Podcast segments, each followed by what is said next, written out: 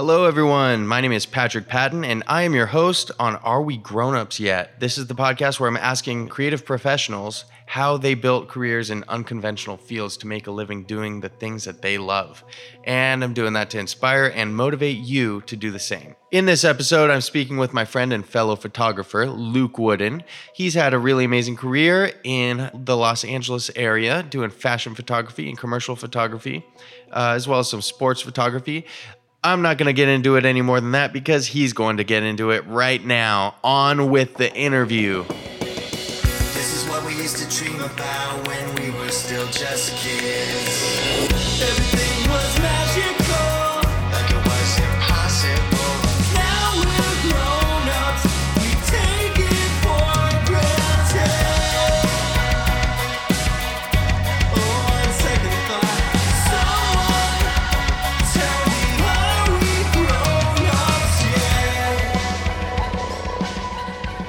you have any role models that you look up to still? Oh yeah, totally. I mean, there's a ton of people that I think are really, really great, and I look at their work and I say like, oh, that's awesome, or that has good taste, or, or like, oh my gosh, like I would like to be shooting at you know that long. There's a guy named Michael Jensen. He's super famous, and uh, I mean, he's been doing covers for 35 years. That's awesome.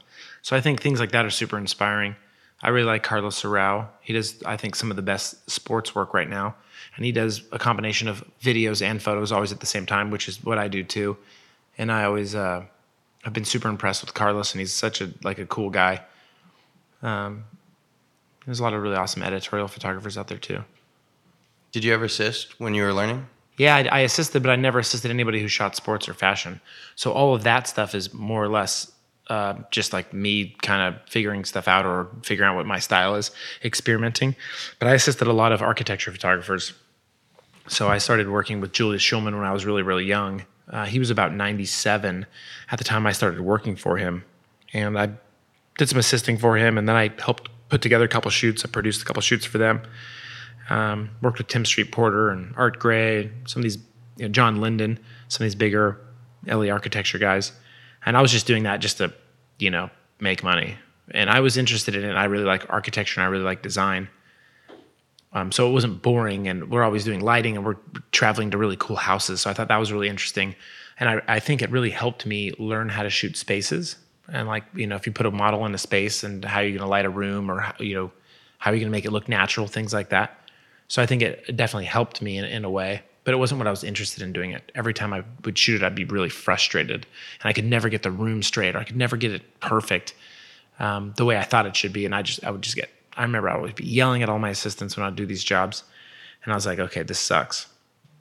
Um, but I never really got. I really actually sort of in some ways regret not working with someone who I really respected as a fashion or sports photographer. But again, like at that time, I didn't really even know that was a, a job. I was shooting portraits and you know things like that on the side. So I'd be assisting architecture in the in the day for a job, and I'd maybe go try to do a headshot for a band or a portrait of a friend, or I'd go shoot a girl.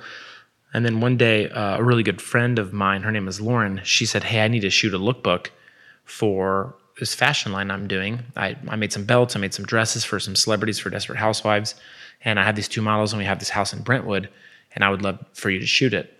And at the time, you know, this is when film, we were everyone was still shooting on film. I borrowed a Hasselblad from my girlfriend at the time, and we went and just shot in this backyard in Brentwood, and that was her first lookbook, and that was my first fashion shoot. And actually, uh, her and I just did a shoot together yesterday. So we, we shot for a brand called LNA Clothing, and I mean we've been working together for like 15 years. So did that first shoot that you did in your backyard, did that go anywhere? I mean, did you just go to their website or I don't even think this. I don't even think she had a website at the time. This is when you would make like a like a, an actual physical lookbook for buyers. And so I think we printed a lookbook of it, and then we gave it to some buyers and some publicists and things like that. And she, you know, was selling dresses and belts. So I mean, yeah, I think I have prints around here somewhere of that actual shoot. Uh, it was amazing. We did these big, huge, crazy wigs and you know stuff that was maybe cool 15 years ago. So obviously, a lot of photography is relationships, and uh, that's you know the start of a long relationship, 15 years. Yeah. How did that? How did you utilize that? And how could somebody, if they have an opportunity like that, that's just really a small time, brand new, how can somebody take that and make the best of it to build a career on? I mean, what you really want to do is to take out that the best three or five photos from that shoot, and then just show them to whomever you can. And, and if anybody says, "Hey, you know, oh, you're a photographer, can you show me some of your work?" Then you show them a couple of those photos. And I think editing your photos down is really important, and that's the hardest thing when you're young, is because you don't have a huge portfolio. But I think it's better to have like 15 incredible shots on your website than like 45 mediocre shots. I think just show your best stuff. And and then every year you're gonna just keep building it. You're gonna take some stuff out, you're gonna put some stuff in. Editing is super tight. And it's also super difficult. Even me, I know there's things on my website I should take off. Um, but I'm emotionally connected to them for some reason, or I feel like, oh, if someone wants to hire me for that, it should be in there. You just have to you just have to curate well. Do you have somebody else curate for you, or or do you bounce your your portfolio off of somebody else, or do you do it all yourself? Yeah, my wife and I have a pretty close working relationship, so I always ask her pretty much about everything that would go on my website or what should I take off or or she'll say, "Oh, these are the selects, you know, this shoot these images are the best." And sometimes I'll be like, "No, that that's just a bad photo for me, like photography technical wise." So I'll say, "No, that's not going to make it, right?" Because you want something to be also a good photo. And but sometimes a really cool image that's maybe not shot well, but that's just inspiring and interesting, uh, could also end up in there. There's my wife now, Penny. Hey, Crystal. Yeah, you, you you it's really important to have someone that you trust bounce ideas off of, and you and you can if you have a strong point of view and you go, no, this is the this is, and you can do that too. I mean, if you if you have the confidence um, of your own abilities, or you really have a, a a point of view or a perspective that you're trying to tell, then maybe you're the best person in, to articulate that. But I think it's good to have someone to bounce ideas off of, mm-hmm. and that, Yeah, that could be I your friends with or my wife too. I Absolutely. mean, and Women We see, women see things that we don't. we have slightly different points of view. At the same time, I really respect her creative eye. So her opinion of a photo or of my portfolio is super, super important. And like 90% of the time, I'm doing what she says because I trust her, even Yeah. if I don't quite believe it. But then there's definitely times where she wants me to take a photo of and I'm like, you just don't see what's beautiful about this photo. So you also have to stick to your guns too. If you see, you know, if you, because you have a point of view as a photographer. Yep. Now, you were saying you want to show these photos to anyone you can. Can you be more specific? Because, I mean, you could just post them on Instagram, show your grandma and everybody else in your world, but that's not going to get you very far. Yeah, and, and a lot of times, I mean, that's the the one the one trick, the one sort of invisible thing about becoming, let's say, a, a big working photographer is that. How do you show people? How do you gain their trust? How do you get the meeting? How do you get the email? How do you get the intro? How do you get the connection to get another job? And especially when, like, let's say a creative director is getting emails from tons of different people and tons of different portfolios, and they're just, and they, they already have their people, right? They have people they trust, they have people they work with for years and years. How do you get in there? And that is sort of the magic invisible um, question. And I think everybody that's a working photographer is battling with that. So I, there isn't really a roadmap for that either. And I It's mean, always I'm- changing too. I'm on, yeah, and you'll. I spent years and years trying to get in with somebody, and they work at this company, and you finally get in with them, and then they switch jobs. Mm-hmm. So I, it's like a never-ending battle to try to gain someone's trust and say like, hey, you know, I'm gonna. We're, this is gonna be good. Like we're gonna do a good shoot, and you can trust me because also clients are spending big money. If you're gonna do a big photo shoot, the clients are not only risking their time, they're risking money, and they're also saying like the you know the productivity of my business is in your hands. Because photography is such an integrated part of of business and fashion now. And we're literally just a puzzle piece of the marketing machine but we're such a big part of it. A really big beautiful great photo shoot can do wonders for a client. It ends up equaling money. And so what you're there to do is to move the needle. You're there to take such incredible photos or tell such an amazing story for a client that they end up selling 7% more next season. And they want to keep building on that so how do you keep pushing it? So you're it, it's super important to also realize that we're operating a business and so companies and clients are taking a risk you know working with you for the first time. So you have to be you know like you're saying you have to go all in. You have to make sure you can do everything you possibly can to help them Do you feel like there are any key factors or key moments in you know your road, basically a roadmap from that first shoot in Lauren, Lauren's backyard, to you know shooting for Nike? Yeah, I mean, there- I, I think there are always you can always trace it backwards and say, oh, this this one time meeting that one person led to this, and that does happen. You always, in it, a lot of times, the plans that you make and the effort that you you know you put into something doesn't necessarily come to fruition and it's the thing that just kind of like accidentally magically happens intrinsically out of doing that that ends up being more important.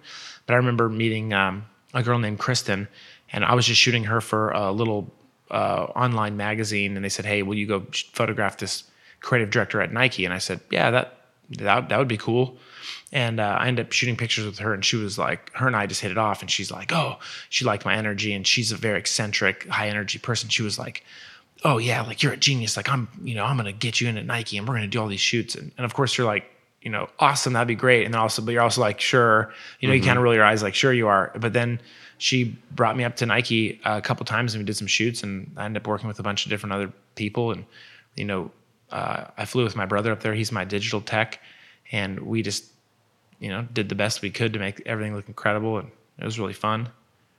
And I love Nike because they're from my hometown. I drink the Kool Aid. So, with this podcast, I kind of wanted to interview. There's plenty of um, podcasts that are interviewing photographers and models. I wanted to interview some people that people never hear of, like digital techs. Sure, yeah, it's really important. Um, so I definitely want to try to get Derek on. I, I didn't want to do like back to back episodes though. Like here's Brothers. Luke, here's Derek. Here's That could be kind of cool though, brothers. But at some what's, point, I what's do my wanna kinda experience working with him, and what's his experience working with me? And then we can then we can talk about you. yeah, I'm sure Derek has some stories. He's seen the best and the worst. Were there times uh, during your ascension when, when you felt like you were just done? You're gonna give up. I'm not. I'm not good enough. I'm sick of this. I'm tired of this. Anything like that? Or you doubt yourself? No, I don't think I ever thought about giving up, but definitely everybody gets into a into a rut or they sort of have a negative mindset. For me, it's always it's the things that you can't control and you know the the what if. I think a lot of times, you know, uh, if you're working for months and months straight, you don't think about it. You're just busy. You're in the zone. You have you know you know you're where, where you got to be and when you got to be there. You got your crew. You have challenges set in front of you. And then i think once you know things if things slow down for a week or two then you start kind of getting a little antsy. And i think sometimes that can be channeled either positively or negatively. And i think if my brain isn't used for solving problems it could be used for creating problems. And so i think it's super important to you know even when you're not shooting to be working on updating your portfolio sending out emails uh, doing personal projects, uh, have a hobby, spend some time with your wife, spend some time with your dogs. Um, I think if you become completely obsessed um, by this, it can be good for your career, but not necessarily good for your life. And I think you know success is a balance of all of those things. I think it's important to have perspective, and also, I mean, every once in a while, it's really good to have just an easy little studio shoot, or you're just you know shooting a couple looks on a seamless, or shooting in, in on a cyc, or building a little thing and doing a portrait. Because if you always are in the mountains, in the snow, just getting your ass kicked, you know you're going to get tired, and you, know, you have to wake up at the crack of dawn to shoot on location. The studio it doesn't really matter. You can have a call time of 9 a.m. So I think you know mixing in some easy jobs in with those hard ones is really good for longevity and keeping yourself interested and keeping yourself healthy. Let's talk about. You, you just mentioned perspective. Let's talk about patience and consistency. There's a famous saying: people aren't paying you to be good; they're paying you to be consistent. And I think they're paying you to be good and consistent. And I think if they're going to put you into an environment and they say, "Okay, we need to get these shots," they know you're the guy that's going to get it done. Not sometimes, but all the time. I feel if you're shooting all the time, you're hopefully getting consistently better. Yeah, I think I think weirdly enough, and, and it, it it feels like you're not maybe sometimes, but I think almost every shoot you're getting a you you, should be getting a little better, and you should be refining the process a little bit, trying new things, you know, learning. Also, not not only that, over the course of time, you end up curating your team a lot better. The, it's so important to have a team of people that you work with that you trust, that you respect, and they know what they're doing. If you work with professionals, you will be more of a professional. And I think, not to say that you don't need to know what you're doing, if you get stuck with some guys who are like, they don't really know, you need to be able to direct traffic and, and still get it done. But it's awesome to have people who are super, super talented that can bring something to the table and know what they're doing. So how does that work for somebody who doesn't have a budget? that is tricky and what, what you really want to do uh, if you have zero budget um, then obviously you're probably going to be doing it by yourself or getting a friend or begging a favor. Um, i always I, always think as soon as you get some budgets you should be allotting it to creating a good production. So even if you make 10% less and you take a little bit of that money and put it towards making better photos having a better crew putting in a little bit into retouching all that stuff is going to make your work better, which is going to make you able to do bigger and better projects. And you're going to learn more. I mean, I, I was having a conversation with this about Carlos. He has, he, you know, he has some big budget productions where they're building tons and tons of sets. And he's like, every single extra dollar that we have in production, I put it to camera. He's like, I want everything to look incredible. And you can tell by his work, like, he's cutting he's cutting no corners to try to make his work look better. It's all about the work to him. And then his work looks incredible. And then when you hire him, you're going to get incredible work. And that's like a self fulfilling prophecy. You want someone who actually wants to make the work better. Now, if you're there just to get a day rate and it's some job, no one's ever going to see the light of day. And, you know, it, the client is uh, is grumpy and, and you don't really care to be there, then maybe you're not putting, you're not going all in. But I think if you get an opportunity to do something that you really like to do or want to do, that's when you should probably put a little bit of skin in the game. Um, and then at a certain point, you know, you're going to be able to get the budgets that you want and and the schedule you want, the team that you want, and and that will sort of be a self fulfilling prophecy. But at first, I think you should be trying to invest some of your assets and time and resources into making the productions as good as possible. Mm-hmm. And if you're at that point where you're ready to get a crew, you've probably been used to doing that anyway. I mean, I know for me, I was, you know, driving to LA doing test shoots all the time for absolutely nothing, Yep. just to build a portfolio, Yep. make connections. So when you get, you know, now I'm to the point where people are paying me a little bit. It's not, you know, I'm still growing, but I definitely put, you know, I'm used to that. I've, I've got that mentality of Absolutely. I'm building something here That, that's how you're going to build over and time. consistency. And so I definitely put whatever I can. And you know, you might still be working for free even though you're getting paid. Absolutely. But that's just you got to be okay with that. And when the goal is obviously that you get paid and get to have the resources to get some things done eventually, you know, like that, that's when you start to, you know, become a professional. Yeah. You're like, I'm getting paid, I'm making a little bit of money, um, and I'm still able to do the productions at the level that I want to do them at. And I think that's awesome. And also, you know, crew, you're going to talk with your buddies and say, oh, hey, who should I hire? I'd say way better to have one guy who you really trust, who really knows what's going on, than like eight, you know, guys who don't know what's going on. You're going to be a disaster. Do you feel like social media factors into growing as a photographer? It does for a lot of people, yeah. I know mean, that not- wasn't a not thing for- when you were starting out. So yeah, I not, mean, not- it's not for every it's not for everybody uh, the catalyst for growth, but there are a lot of people who have done tons and tons of test shoots, and those test shoots have made their Instagrams like gigantic, and then of course they start getting recognition and people hire them. That definitely happens. When I started out, it was much more you needed to have the relationship, they needed to know who you were. Um, but also, you know, having a website or a portfolio that you would send around. I mean, photographers, even, you know, 10 years ago would send printed books out to Do you have a book? I do. I have a printed book. So when I do a meeting, I have a uh, a printed portfolio book, and then uh, I'll leave prints behind with my name on it, and I bring an iPad Pro to show them some of my video work. But I like the printed book just because it makes your photography look so much better. It's definitely more expensive. You definitely want to be at the point where you can figure out a way to update it and also keep it keep it fresh and current, but still be making prints.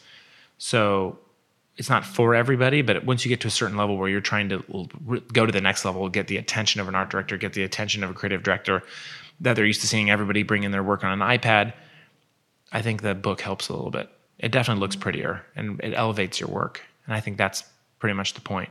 but it sounds like you might not recommend that at first. Maybe an iPad's good enough. I definitely think an iPad is good if someone says, "Hey, I want to hire you for this like job," and I got like 500 bucks, and you go and say, "Hey, here's my, you know, here's my iPad," and they say, "Oh, wow, yeah, you have some good shots."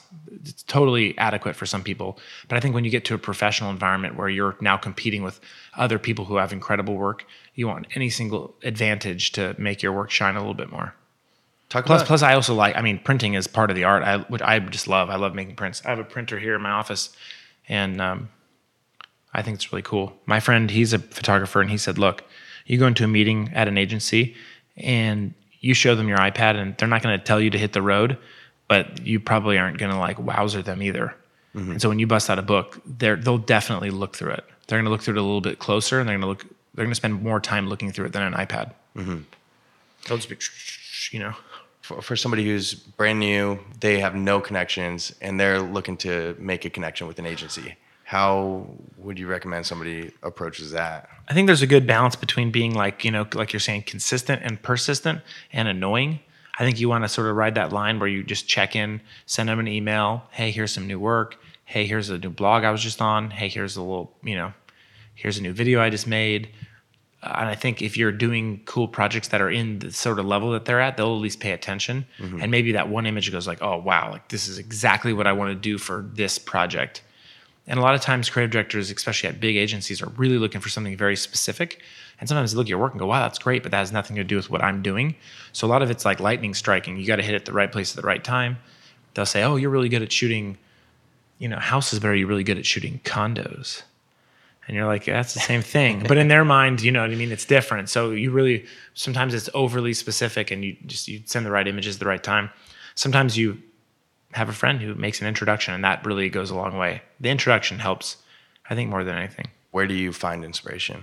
I don't know. I think I sort of always have a bunch of ideas kind of going around in my head, but I definitely like seeing some people's work and I go, wow, that's really cool. And the color or something like that. I also, I really like working with clients that have a sense of what it is that they really want to do. I love the idea of a client saying, This is my dream project. Like, this is what we ultimately want to do. Like, can you do that? Can you make the photos look like that? And it's like, Yes. I really like doing that. Um, getting inspired by challenges, some, some maybe something I've never done before. And someone goes, Oh, I'd really like to figure out how to do this. And it's like, Oh, yeah, we can figure that out. I think that sort of inspires me. I mean, I'm inspired by films and fashion and music and art, but I think the I think the inspiration comes from the challenge. What does your career look like 10 years from now? Hmm.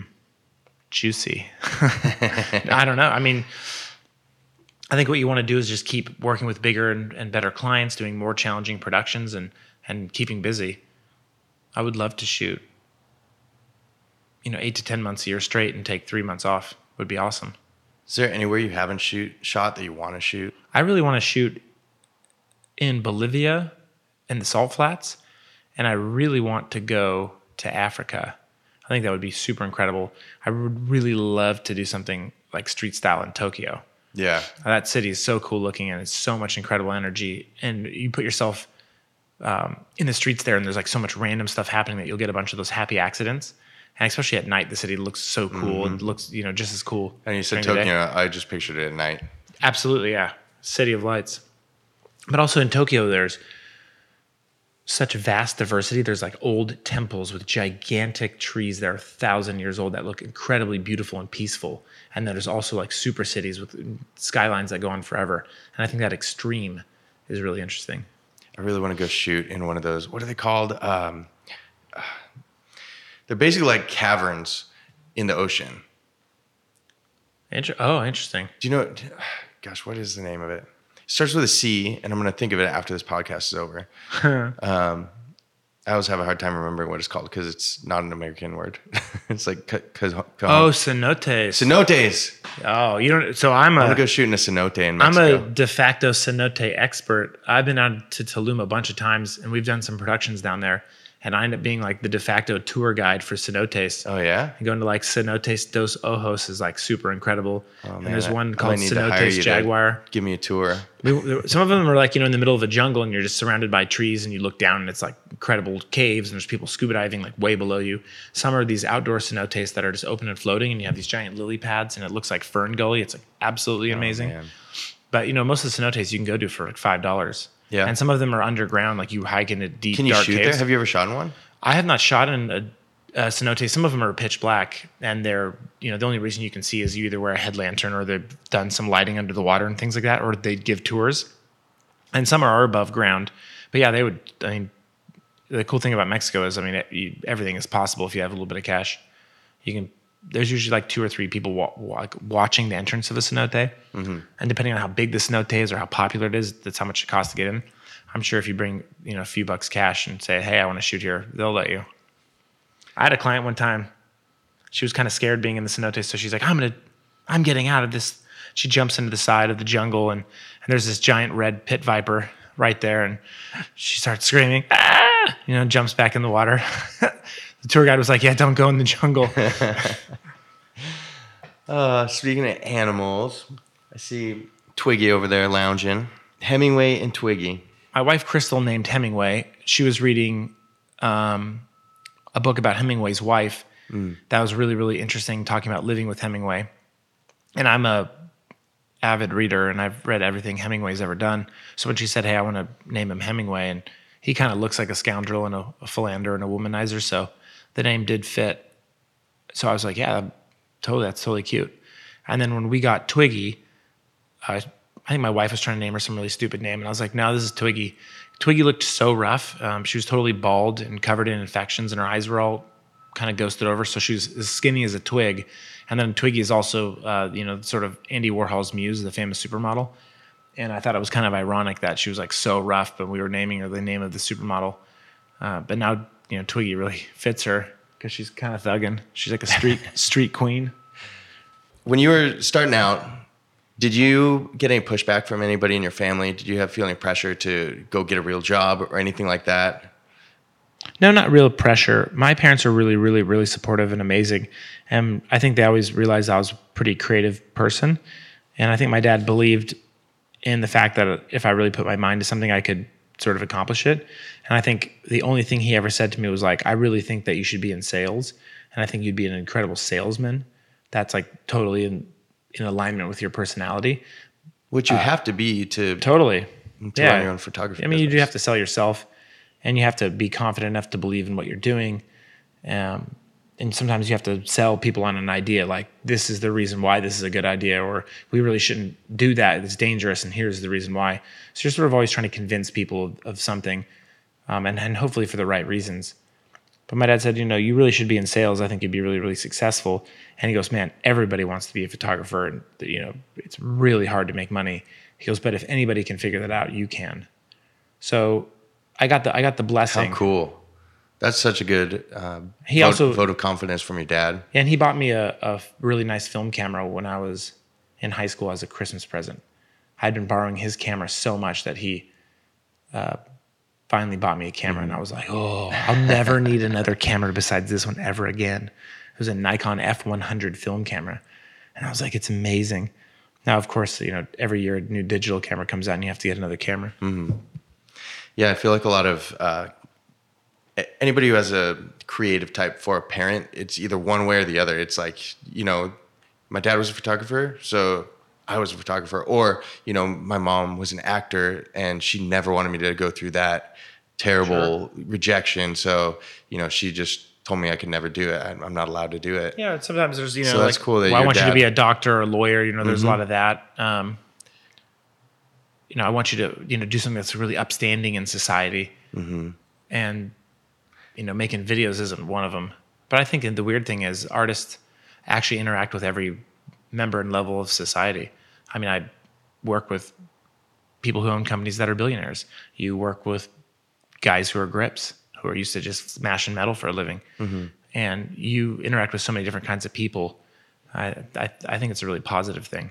I think working in creative fields, you end up. I mean, for me at least, there it's the only way you probably interact with those sorts of people in your life. What do you feel like photography is contributing? Because you just mentioned that you don't feel like it's an upstanding, you know, role in society. No, I do. Yeah, no, I totally do. I, I think it is one. I think that it inadvertently you en- end up interacting with the people that are are the pillars of society. Business owners and um, even models are super respected. Actresses are super respected. If you're shooting for a car company, I mean, cars is like the foundation economy backbone that built this country. So there's a lot of things that you know, a lot of people and companies and places that you interact with that you never normally would as a normal person. Photographer is going to give you access to worlds that are in a lot of ways above what a normal person would interact with. And I think that's actually really, really cool. And I think photography, especially now, just with how our culture is operating and how businesses are operating, like photography is a like a totally integrated part of business now. We're, offering a- a service that helps run companies and businesses. It's pretty hard these days to Like you said earlier, you're making money for these companies. yeah, or you're you're you're a You're vehicle for piece of that. investment. Absolutely, or even sales, right? So a lot of times we're taking pictures, and those pictures are going to help sell a product, and so just being a part of that is super important. I mean, it's hard to imagine now a business that is running that doesn't use photography. Real estate uses photography, restaurants and food photography, cars photography, fashion, sports photography. I mean, Uh, actors, actresses, movies, movie posters, all this stuff is photography.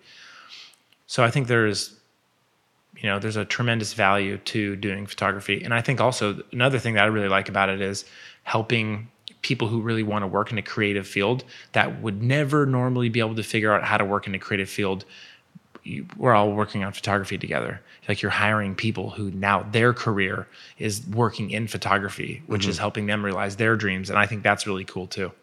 That's one of my favorite parts. Do you feel like it's a grown up job? I think I think it's both, and I think that's one of the reasons why I think it's really cool and interesting. Is you obviously have a business to run, you have responsibilities. You need to be on time, you need to be on schedule, you need to be on budget. You need to manage a team. You have to know how equipment works. You have to book travel. Um, you're dealing with high pressure situations. You're spending clients' money. You're responsible for you know getting the shoot done, but also in a way you still have to be creative. You still have to be open. You still have to be vulnerable. You have to work hard. I always say, "Oh yeah, photography's so you know so glamorous." While I'm laying down in the middle of the dirt in the desert trying to take a picture, right? Uh, Or we're- carrying high rollers up the yeah, mountainside? loading gear and driving crappy trucks and rent a cars and things like this. Um, so it, it keeps you humble, and also, I mean, just the creative part of it, messing with your boys, going on trips. Uh, that part still keeps you young. So, still has a fun energy to it that you know gives you a little bit of spark. Cool. Well, Luke, thank you so much. I can't thank you enough for being on here. I feel like um, I learned a lot. I hope the people listening learned a lot. I know you give them a lot of valuable information, and that is exactly why I'm doing this. So, thank you so much. Thanks for having me. Are We Grown Ups Yet is sponsored by New Face Magazine. Check it out at newfacefashionmagazine.com. Are We Grownups Yet is online everywhere. We are at www.arewegrownupsyet.com. Find us on Instagram and Facebook as well. Send me a message. Tell me what you're up to.